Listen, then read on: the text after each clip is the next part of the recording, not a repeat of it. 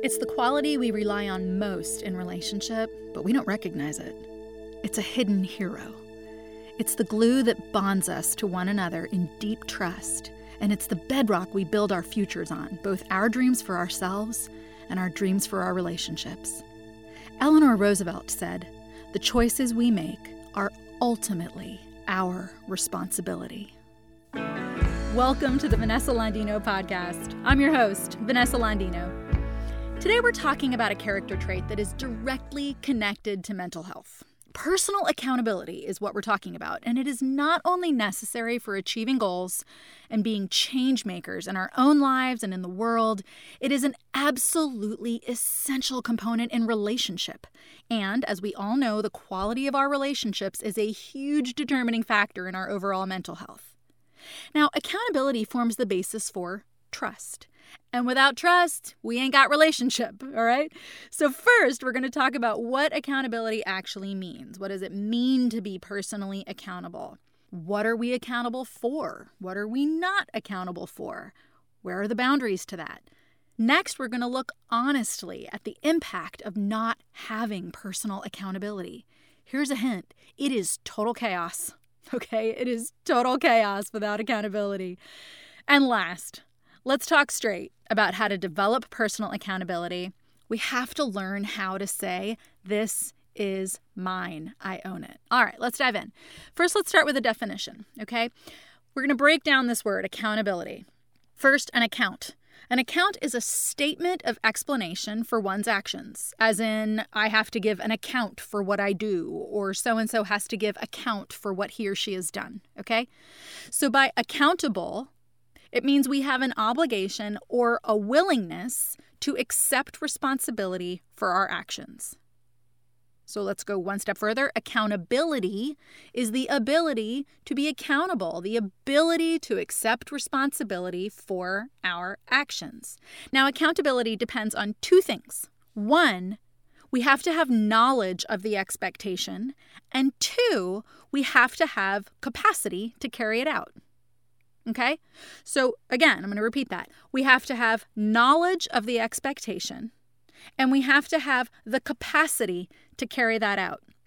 Going one step further, not only do we have to have knowledge of the expectation and the capacity to carry it out, we have to have agreed that this expectation is something we will do. Okay? So, children, for example, are not accountable for making a living because they can't do it. They're not capable.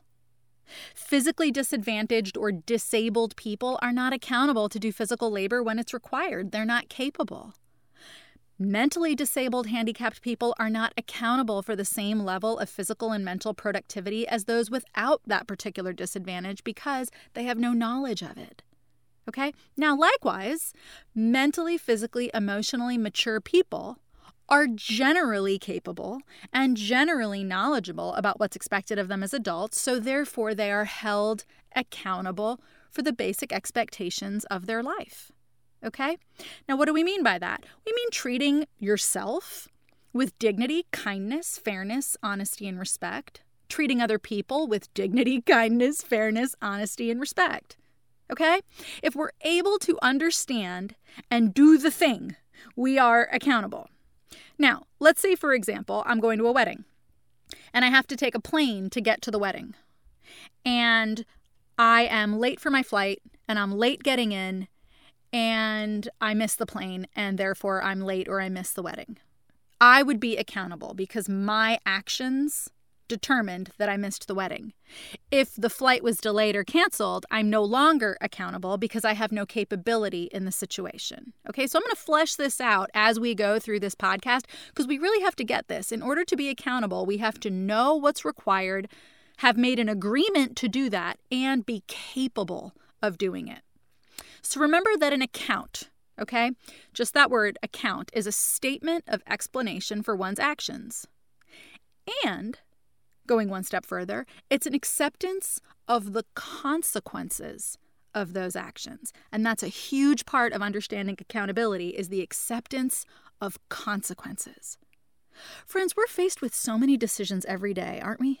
Just little ones, sometimes big ones, and the big ones can be anxiety inducing, but the little ones happen all day, every day. What we eat, what we drink, where we work, how we work, how hard we work, our attitude toward ourselves, toward others, how we drive. Okay, all of these actions have consequences. And for the consequences of our actions, we are responsible.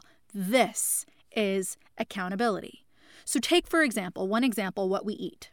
And those of you who listen to this podcast know that I'm a very holistic psychotherapist. I believe strongly in the connection between diet, nutrition, and mental and emotional health. They are inextricably linked. If the body is healthy, it is so much easier to have a healthy mind and spirit. So let's look at just what we eat. What we put in our bodies in terms of the quality of food, the nourishment. Is what we're eating giving us a feeling of being healthy, vibrant, lean and mean, energized, or are we more lethargic or always hungry? Okay, if we have a sugar addiction, we're going to feel hungry all day long. What about what we drink? Are we hydrated and clear minded, or are we foggy, tired, sleepy, blitzed? Okay, all of these choices, small and large, have consequences. So being accountable means we stand by both our choices and the consequences. So there's something that we have to talk about, and that's called the cause and effect reality. And the easiest way to remember the cause and effect reality is to remember that 1 plus 1 equals 2. When we avoid the consequences of our actions, in other words, when we avoid the cause and effect reality, we get into some funky attitudes and they're not helpful. So I'm going to run through a couple of them. Okay, we might be in something that I call confused innocence. And what does that sound like? Something like, I don't know why this is happening to me. I don't know how many times I've counseled parents on their relationship with their children. And I would say my sweet spot is on parents' relationships with adolescents. And very often, a parent will come to me and say, Why won't my child open up? Why won't they talk to me? And my question is always, Well, how do you respond when they do open up? And then we take that apart and we start looking at is there reactivity? Is there catastrophizing? Are there negative reactions in response to the emotions that we're hearing about? If those patterns are in place, no, we cannot expect our teenager to open up to us. That's the cause and effect reality. We have to take responsibility for how we're listening to determine why or why not people are talking to us.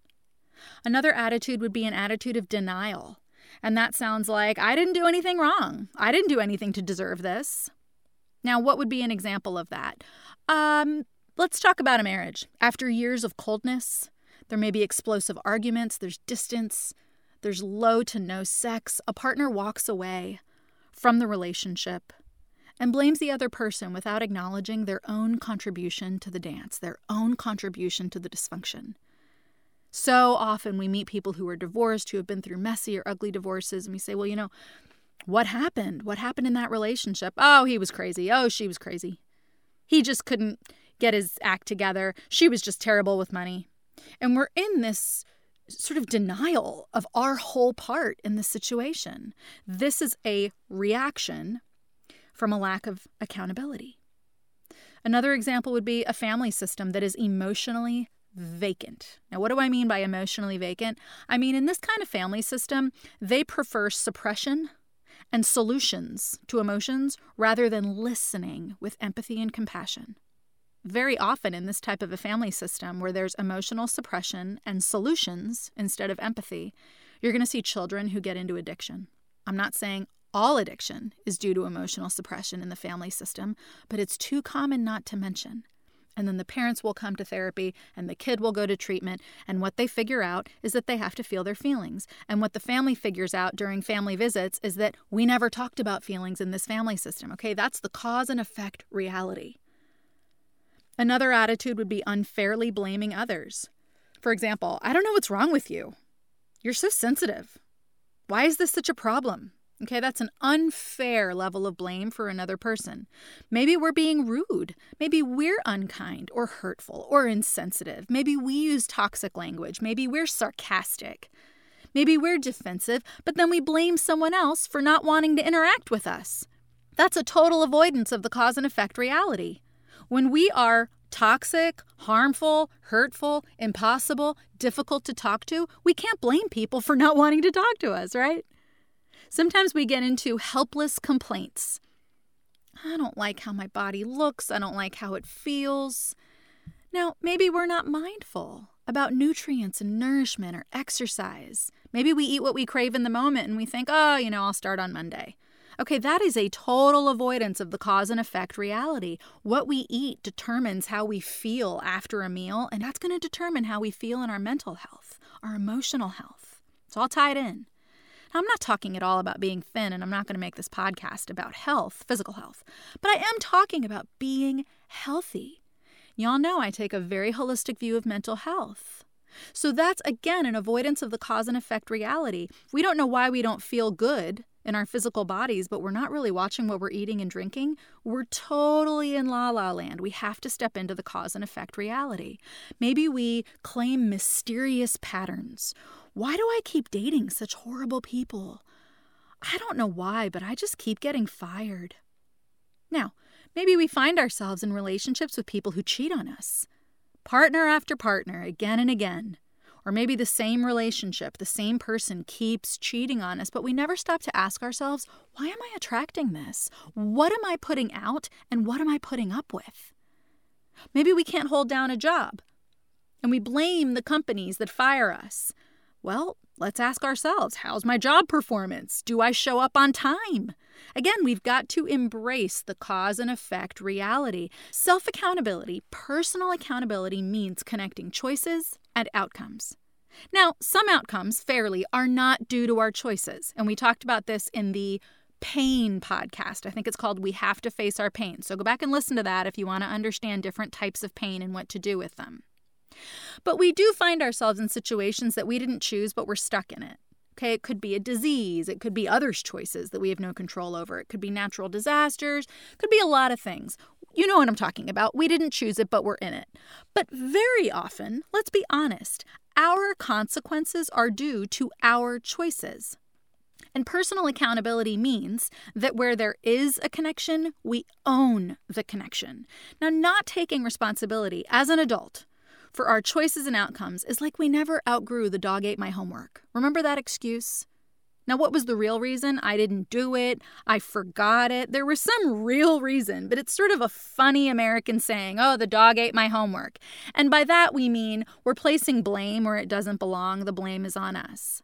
So here's what I want to say about that, guys children blame, adults own. Part of what parents teach children is self accountability. We hope right? That's one of the objectives of going from childhood to adulthood is becoming more accountable. Now let's talk about the benefits of personal accountability. The first is the most obvious, personal power. We feel a natural, healthy sense of self-direction in our lives when we are accountable. So we see the connection between our choices, our outcomes, and we have a sense that we can direct our lives through our choices that become our outcome. Now, we do this with a large amount of accuracy and precision the more accountability we take. So, the first benefit of personal accountability is personal power. The second benefit is we become change agents. Not only are we capable of growing ourselves and directing our own lives, but we become people who have positive influence on others. Why? Because we understand how people change from the inside out because we've done it. There is no way to grow and therefore change our behavior without personal accountability.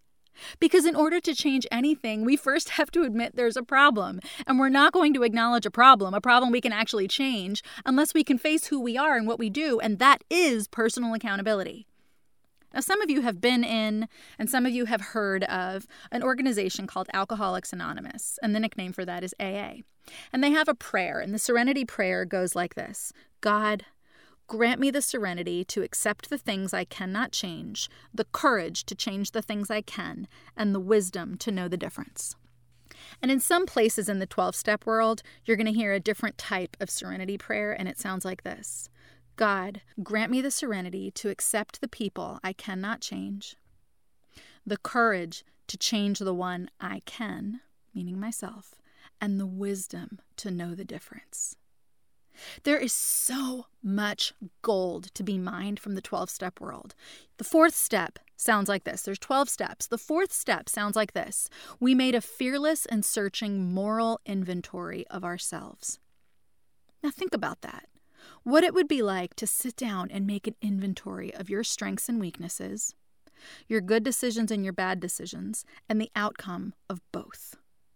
How much clarity would that give you about your life, about your patterns, about your priorities? You know, the fifth step is to admit to God, to ourselves, and to another human being the exact nature of our wrongs. This is how essential and powerful personal accountability is. It is part of what helps addicted people get sober. Why? Because in order to be sober minded, we have to own what we do. This is at the heart of transformation is self ownership. So we start with self knowledge, but we have to move to self accountability. The 10th step in the 12 steps is again a step about accountability. It sounds like this We continue to take personal inventory, and when we are wrong, promptly admit it. I'm going to say a little bit about that later. So, why, and I'm going to talk about addiction for just a minute here. Why do people drink and use drugs? Typically, they drink and use drugs to avoid facing life. And part of life is seeing how our actions have produced our consequences. So we avoid looking honestly at our lives to avoid the pain we feel from our own decisions. We, we avoid it because we don't want to look at our shame. And shame is the real root of addiction, whether it's a substance addiction like alcohol or drugs, or a process addiction like sex, pornography, gambling, working, so on. Those are all process addictions. Could be a psychological addiction like compulsive thinking or marijuana use. The pain is what is being medicated. And that pain is shame, and all that shame brings is hiding, which means isolation, which means disconnection, which means loneliness, which means sadness. And that can bring us into fear, and that's a lot of pain to medicate. Where do we start to crack open the pattern of addiction? By admitting that there's a problem and taking responsibility we have to begin to see who we are and what we do and what we choose and why we choose it to understand why we medicate. Now, here's a little secret because maybe you're asking yourself, Vanessa, why are you talking about addiction? I'm not an addict. Whoa, ho, ho, ho, wait a second. We are all susceptible to addiction. Maybe it's not drugs. Maybe we're not filthy and homeless on the street corner holding a bag of liquor, and my heart breaks for that kind of an addict. But that's the most obvious addict, and if we're being honest, we're all a little subtle about it. Maybe we're addicted to television. Maybe we're addicted to thinking. We're addicted to thinking because we don't want to feel our feelings. Maybe we're addicted to working out and we are compulsive about it. Maybe we're addicted to shopping, spending. Maybe it's stimulation. We can't settle into the mundaneness of life. We need constant energy, constant stimulation, constant activity. Maybe we're addicted to self improvement. We go from the yoga mat to the therapist's office to the acupuncturist to the retreat to the church pew to the self help book to the journal. Nothing wrong with any of those things, but maybe we're just addicted to the process of trying to figure out what's wrong and get it right so we can finally be happy. Maybe we're addicted to projects. We can't sit still. Hear me here. Hear me out. Maybe we're addicted to religion. We don't face our pain. We don't face our feelings. We don't face our actions, and we don't face the consequences of our actions because God is in control. Jesus is my co pilot. Folks, I have nothing against religion. Religion has a beautiful function in spirituality, but some of us have become addicted to the rituals and the processes of religion, and we don't know ourselves. Maybe we're addicted to the internet. Maybe we're addicted to video games. Maybe we're addicted to our feelings. We can't move into a space in our lives in a day where we're not completely governed by our feelings. I get that, by the way. Personal accountability gives us a start. It gives us an honest, solid way out of all kinds of addictions and seeing how the pain in our lives, the pain we want to medicate, may be directly connected to our choices. So when we begin to understand ourselves with compassion, but also clarity, our compassion for others increases, our empathy increases, tolerance, perspective, grace, all of these things increase, our relationships improve, and we feel better. That is what we mean when we talk about being a change agent. Another benefit is personal growth. So we feel and notice how we're growing by tracking our choices and the positive outcomes. We notice that we don't do the same thing anymore. We can see how our life is getting better. We have power over our patterns. So why? Because we can feel our pain. And this gives us insight into how we might be creating or recreating it or medicating it. Typically, we have to face pain to know what to do about it. Another benefit, therefore, is relational growth. We grow in our connection with others. Now, I'm going to break this down because this is so important when we're talking about personal accountability. Personal accountability staves off most conflicts. Why? Because it flows from self awareness. Self awareness is how we know who we are, we know why we do what we do, we know what we need, we know what we want. Nobody knows themselves perfectly, but in self awareness, it's an ever growing, ever expanding process of self knowledge. So we don't need others to hold us accountable when we've done wrong. We don't need them to drill our wrongs in our faces because we see it and we care about our own behavior. We hold ourselves accountable for it. This is all part of self accountability, self knowledge, self awareness. We're apologizing before we even need to be told we did wrong. This is also called having a conscience. We're clear minded. That angry haze of confusion that happens in conflict, it doesn't settle in. We can see ourselves clearly, therefore, we can see the conflict clearly, therefore, we can see the boundaries clearly. The ability to hold ourselves accountable and admit our faults reduces the length and the severity of our conflicts. Think about this with me. So much of the energy we spend in conflict is spent trying to convince someone else that what they did was wrong. Haven't you done that? Haven't you created the diagram you wish you had a little red laser pointer so you could point to all of your arguments on the wall. You know, you want a pie chart, a flow chart of what another person did wrong. Why? Because they are not holding themselves accountable. They will not admit when they've done wrong. Or maybe it's us. But what if we just admitted it? What if somebody else just admitted it? We could save so much energy and then get to the real issue that needs talking and needs healing. We spend so much energy trying to get another person to admit that they've done wrong, trying to get them to see that they should have held themselves accountable. And what we really need to be talking about is hold on, back up. Let's back this up. Did we both make an agreement here to the same thing? Because if we did and you didn't hold it, then you are accountable. Sometimes we find out that we didn't make the same agreement. That also needs to be clarified. But if we are self aware, if we have done our own work and we know what we feel, what we need, the way that we try to meet our needs that's healthy, the ways that we try to meet our needs that's not healthy. If we're aware of this, this is literally a wrecking ball through shame. The more we face ourselves in honesty and have the courage to talk about it and bring it out in the open, the more we confront and dismantle our own shame. What does that do? Well, we have greater trust with other people.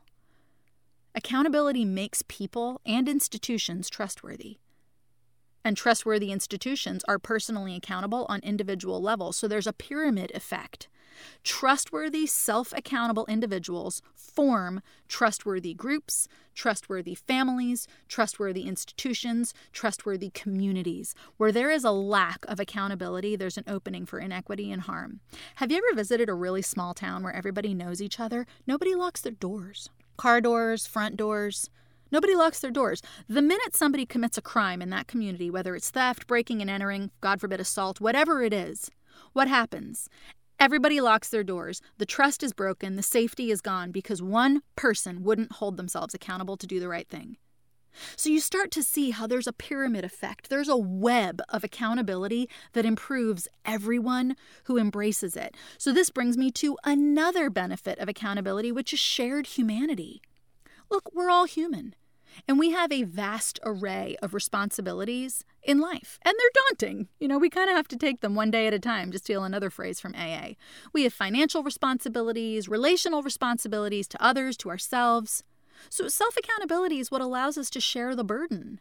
But we have to accept the burden before we can share it. So, when we don't accept our responsibilities, in other words, when our role in making good choices in our lives, when we reject that role, we can't share humanity with others in healthy ways. We share the burden with others, but it's unhealthy. We gossip, we complain, we commiserate, we blame together. Yeah, that's a bond, but it doesn't move us forward. Nobody grows here. But if we share the burden of accountability, responsibility, the word that's come around in the last five to 10 years is called adulting. I still have mixed feelings about it. But if we share the burden of adulting in a healthy way, what does that look like? We problem solve together. We might compare strategies. We laugh at failures together. We may cry together through struggles. But we're learning and growing and encouraging one another in a bond of accountability. It is its own bond. When people are not accountable, they don't grow. Likewise, when groups, institutions, families, companies, whatever the entity is, when they are not accountable and don't hold one another accountable, they don't grow. Here's one of the greatest benefits of self accountability increased confidence. Nothing delays or detracts from confidence like not holding someone accountable.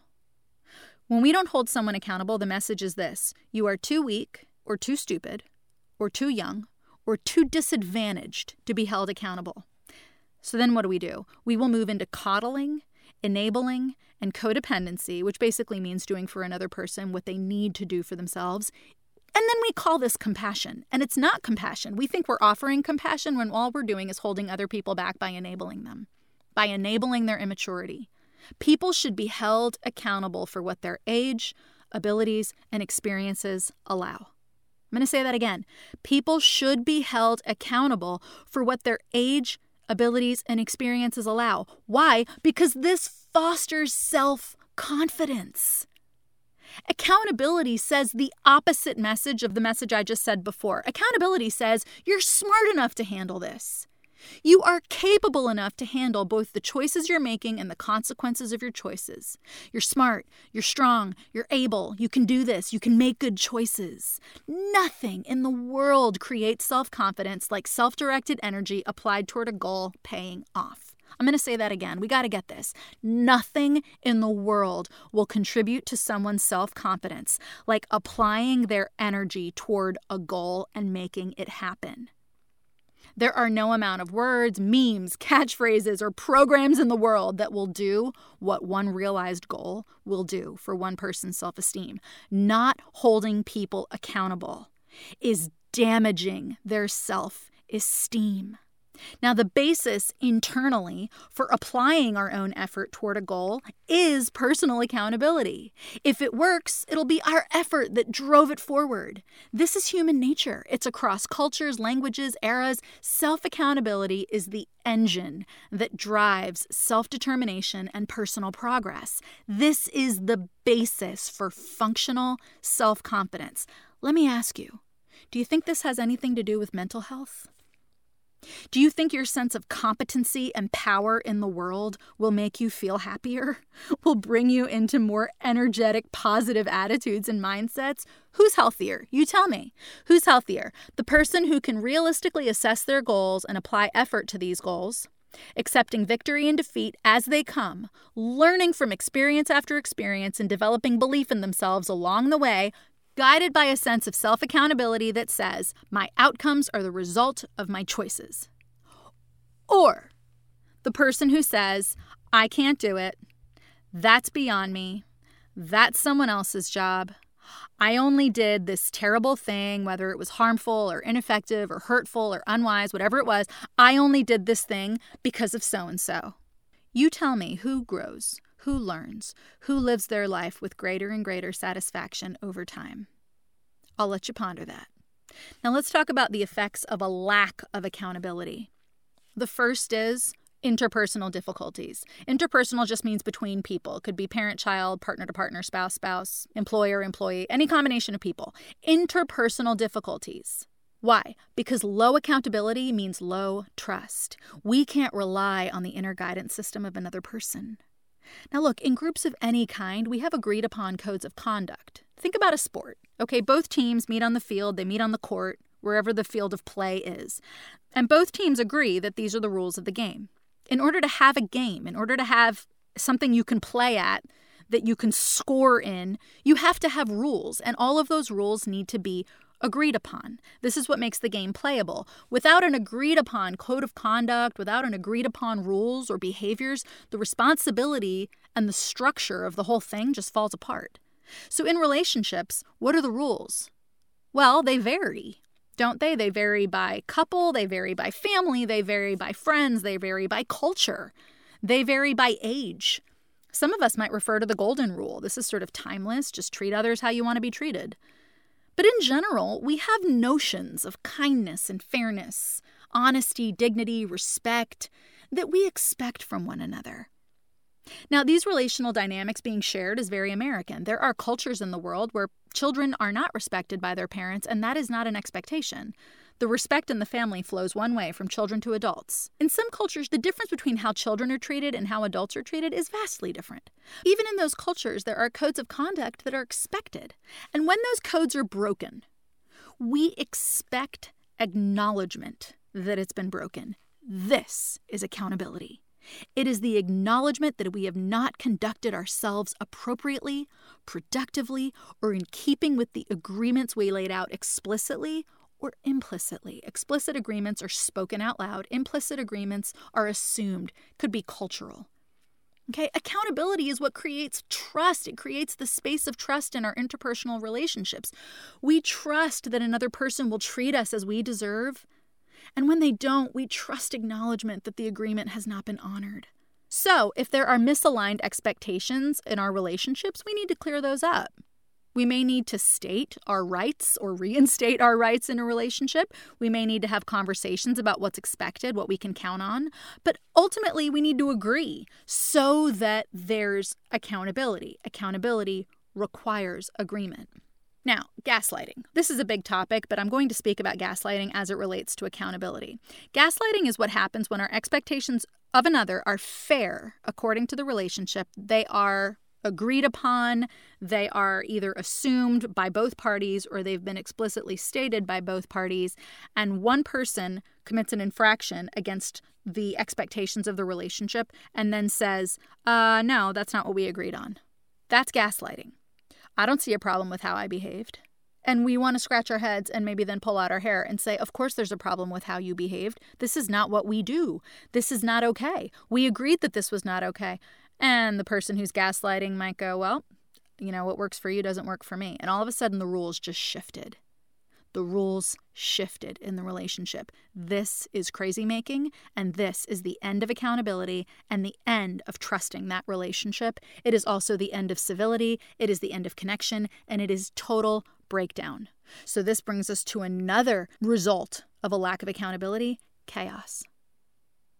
It's chaos. Imagine the sports scenario that I mentioned before. Imagine one team member breaks the rules and everyone says, fine, the hell with it. I'm going to do the same thing. If you're breaking the rules, I'm breaking the rules. We don't even have a game anymore.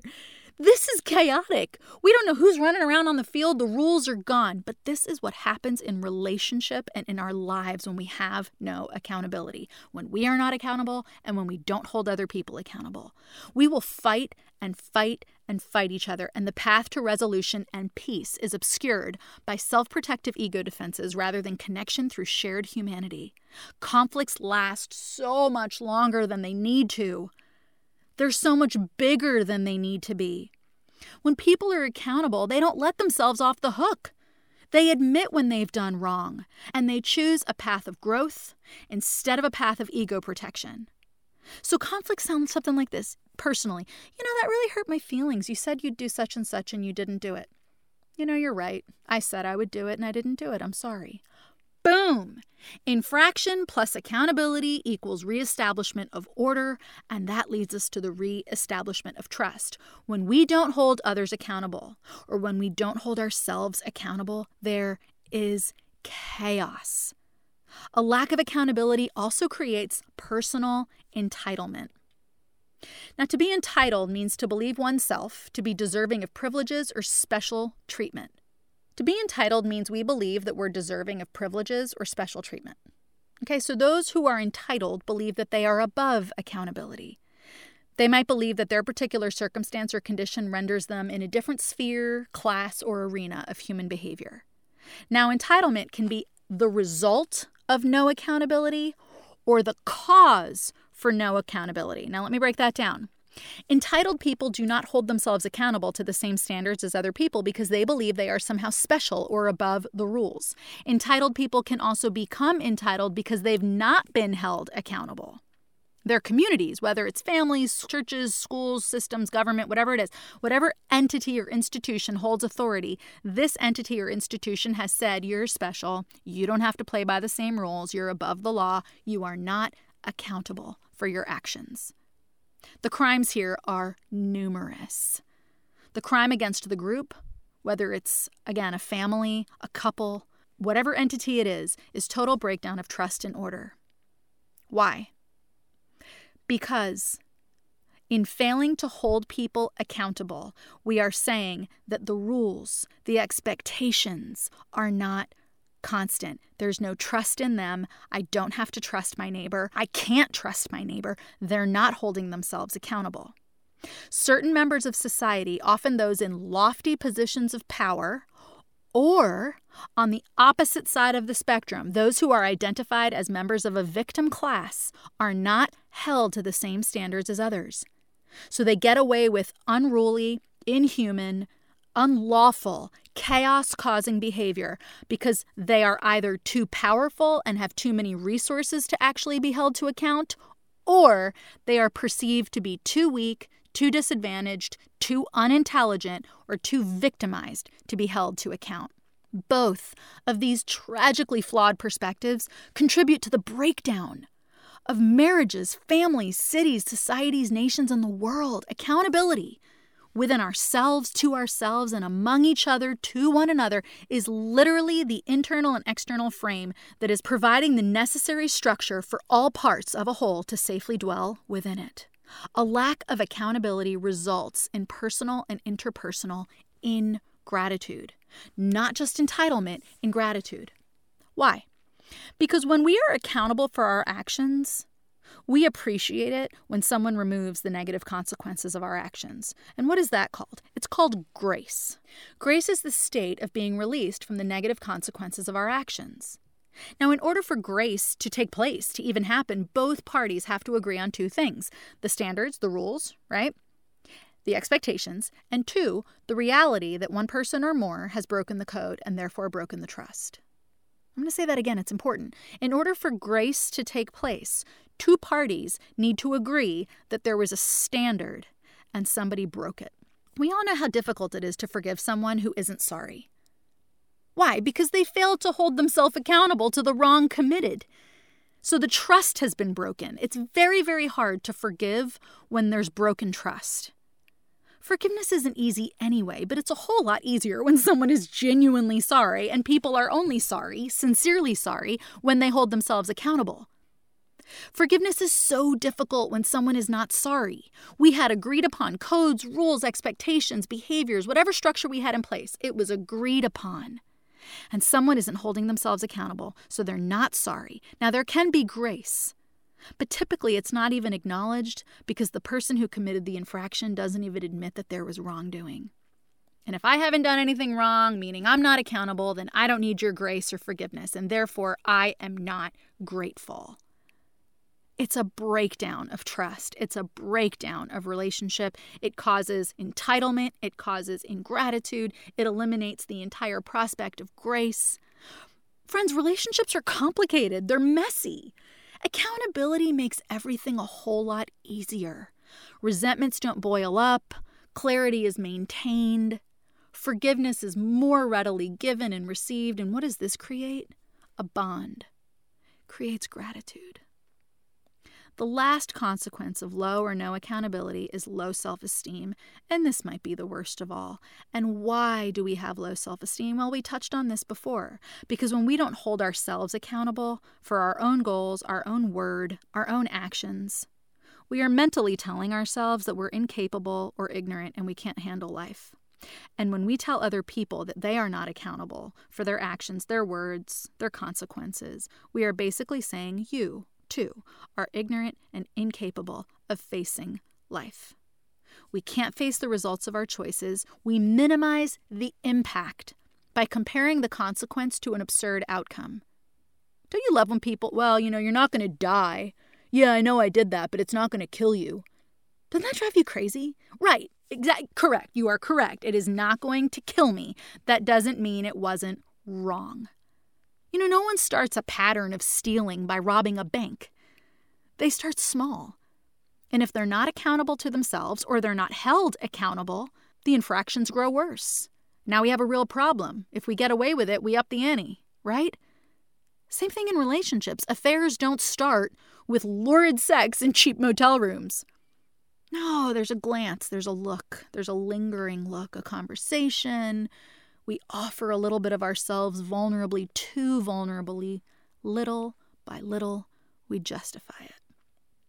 It was only a conversation, and my wife doesn't pay attention to me anyway. Well, I haven't had sex in three years, so a little bit on the side isn't going to hurt anybody. My marriage isn't going to fall apart because I bought another person a drink. Well, that's likely true. People typically don't divorce because their spouse buys another person a drink, but marriages can and marriages do fall apart from affairs. And they start small and they start because of a lack of personal accountability. And there are other factors that go into affairs. But that's the beginning. It is a lack of accountability. Everything that got too big, too bad, too troublesome, and unmanageable in our lives started from a lack of accountability and we become apathetic. We become disconnected from our consequences. We become disconnected from our feelings. What do we think that does to our relationships? When we are separated from our consequences, we're separated from each other. Another toll of a lack of accountability is low self respect. This makes sense, doesn't it? When we don't hold ourselves accountable to the goals and standard we've set for ourselves, again, we're basically sending ourselves a message that we're too ignorant or incapable to get it done. So we lose respect for ourselves because we don't accomplish what we set before us. We lose respect for ourselves because we're not behaving in ways that we actually respect. We may lose respect for ourselves because excuse making means other people don't confide in us, they don't trust us, they won't connect with us. So we lose respect for ourselves because other people have lost respect for us. Remember that to hold ourselves accountable, we need to make an agreement. And we talked about this in the first few minutes of the podcast. We agree that we are knowledgeable and capable of meeting what is expected of us in a given situation. To ignore our responsibility is to basically say, I'm either ignorant or I'm incapable. What do we think that does to our self esteem? All right, let's talk about becoming accountable. First, honor your word. In minuscule and large ways, honor what you have said. And I'm talking about taking out the trash to being faithful in relationship. If you have said it, do it. And I am with you. My friends, I have not been perfect in honoring my word. Far from it. But I hold the value of personal accountability dear, dearer than I did before in my life when, quite frankly, I narcissistically let myself off the hook for a lot of things. I blamed other people for my behavior. I couldn't look at myself in the mirror and say, Vanessa, you did that. I can now, and my life is a hell of a lot better for it. But that's the first step. Honor your word. You cannot expect respect and authority when you speak if you do not honor your words and you fail to live up to what you have said. You can't have it both ways. If we want respect and we want trust, we have to honor our words when we speak. And that means honoring when we don't live up to it. Don't wait for people to call you out. Own it. When you see it, own it. Remember that 10th step of the 12 step work. Continue to take personal inventory, and when you are wrong, promptly admit it. This creates a level of trust in relationship like nothing else. When we realize we haven't lived up to our word or the code of conduct, we go to another person and we offer that acknowledgement unprovoked. We offer an apology without being hounded for it. Now, that apology says to another person, You deserve trustworthy behavior, you deserve kindness, you deserve goodness, and I have not given it. This is a strong statement about the worth, value, and dignity of another person. And when you come to someone without being hounded in the first place, they will feel your respect. And what does that create? A bond. Write down your agreements. Sign off on the ones you plan upholding. Get the ones you cannot agree to off the list. This is so important. You have to take yourself seriously to be accountable. Put on the list what you can actually do. And if there are things on your list of things to do, whether they're goals in life or tasks you want to complete today, If you cannot get them done, take them off the list. Train your mind to be accountable for one thing at a time in what you are capable of. Sometimes it helps to have an accountability partner. That's a great tool for reaching our goals. Make sure it's someone who's not going to collude with you when you're not accountable. Someone who's not going to take your excuses and justifications, who's going to hold you to your word. Face your shame. Friends, we have to learn to tolerate the shame we feel when we've done wrong. It does not mean we are bad, it means we have made a mistake. We have to learn a different script. If you have trouble admitting when you're wrong, and you have trouble allowing someone else to hold you accountable for your own word, you have an unrealistic, grandiose idea of yourself. I'm going to be Jersey blunt here, all right? You got a big head. okay? Humans err. We make mistakes. Okay? Join the human race. We are humans and we make mistakes. We've got to get past the shame. We need a new script. It is okay. Remember, when you are personally accountable, when you take responsibility for your actions, you become stronger, closer, more intimate, safer, more trustworthy, and more mature. The benefit far outweighs the cost. We have to face the reality that if we do not allow ourselves to be accountable to ourselves and we do not allow other people to hold us accountable, we will not mature. We need to face that reality. When we enter adulthood, we become accountable in ways that are congruent with an adult's mind, resources, and capabilities, unless we have legitimate disadvantages that hold us back. To ignore or avoid accountability is to remain in a protracted childhood. It means we won't mature. So we need to stop avoiding responsibility and face that accountability brings maturity. We need to stop being accountable to agreements and people we don't want to be accountable to. We need to get out of agreements we can't commit. This is part of our integrity. This is part of personal accountability. If we have, remember those two things we need to be accountable we need knowledge of the expectation that we have agreed to, and we need the capability of carrying it out. If you have not agreed to an agreement that someone else has with you, you need to get out of it. And if you are not capable of fulfilling an agreement, you need to get out of it. This is part of personal accountability. Learn to say no, discontinue relationships you don't want to be in. Accept that even if we are accountable, some people never will be. And I know this is hard, and my heart breaks with you, and I hope your heart breaks with mine too. This is really hard. Often we will refer to people who shun personal accountability uh, with words like narcissistic, selfish, immature, even criminal. I mean, this is what allows criminals to become criminal lack of accountability to themselves. These people do exist, and we can't make someone else accountable, only ourselves. There's a lot more to say, but I will be back next week. Thank you for listening today. If you like what you hear, write a review on Apple Podcasts. You know how to do that. Go to the show page, scroll down, you'll see a little purple link. It says write a review. If you want to write a review on Spotify, just hit search. And right where you hit search in the upper right hand corner of the screen, there should be a little pop up that says write a review. If you don't want to write a review, we love your five star reviews. So thank you for that. Thank you for sharing this podcast with the people in your life. It's such an honor and a joy to do this with you every week.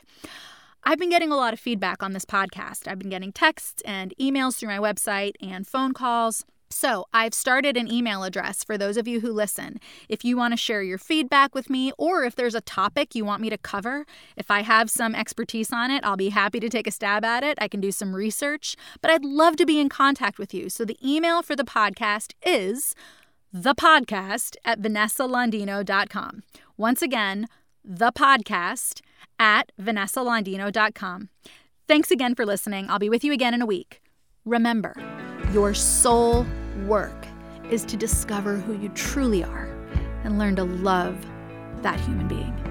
Hopefully, this week you're going to find the strength and power that comes from truly holding yourself accountable. Thanks again. This podcast is recorded in Nashville, Tennessee, edited by Jared Bentley. I'm Vanessa Landino, and you just listened to the Vanessa Landino podcast.